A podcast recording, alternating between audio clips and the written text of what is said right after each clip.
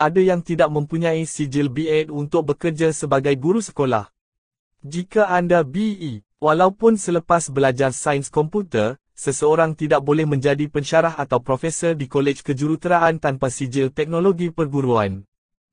Tetapi hari ini ramai pelajar sekolah dan kolej boleh diakses melalui YouTube. Semua pencapaian boleh dicapai jika hanya ada satu keinginan. Kehidupan seperti pemikiran.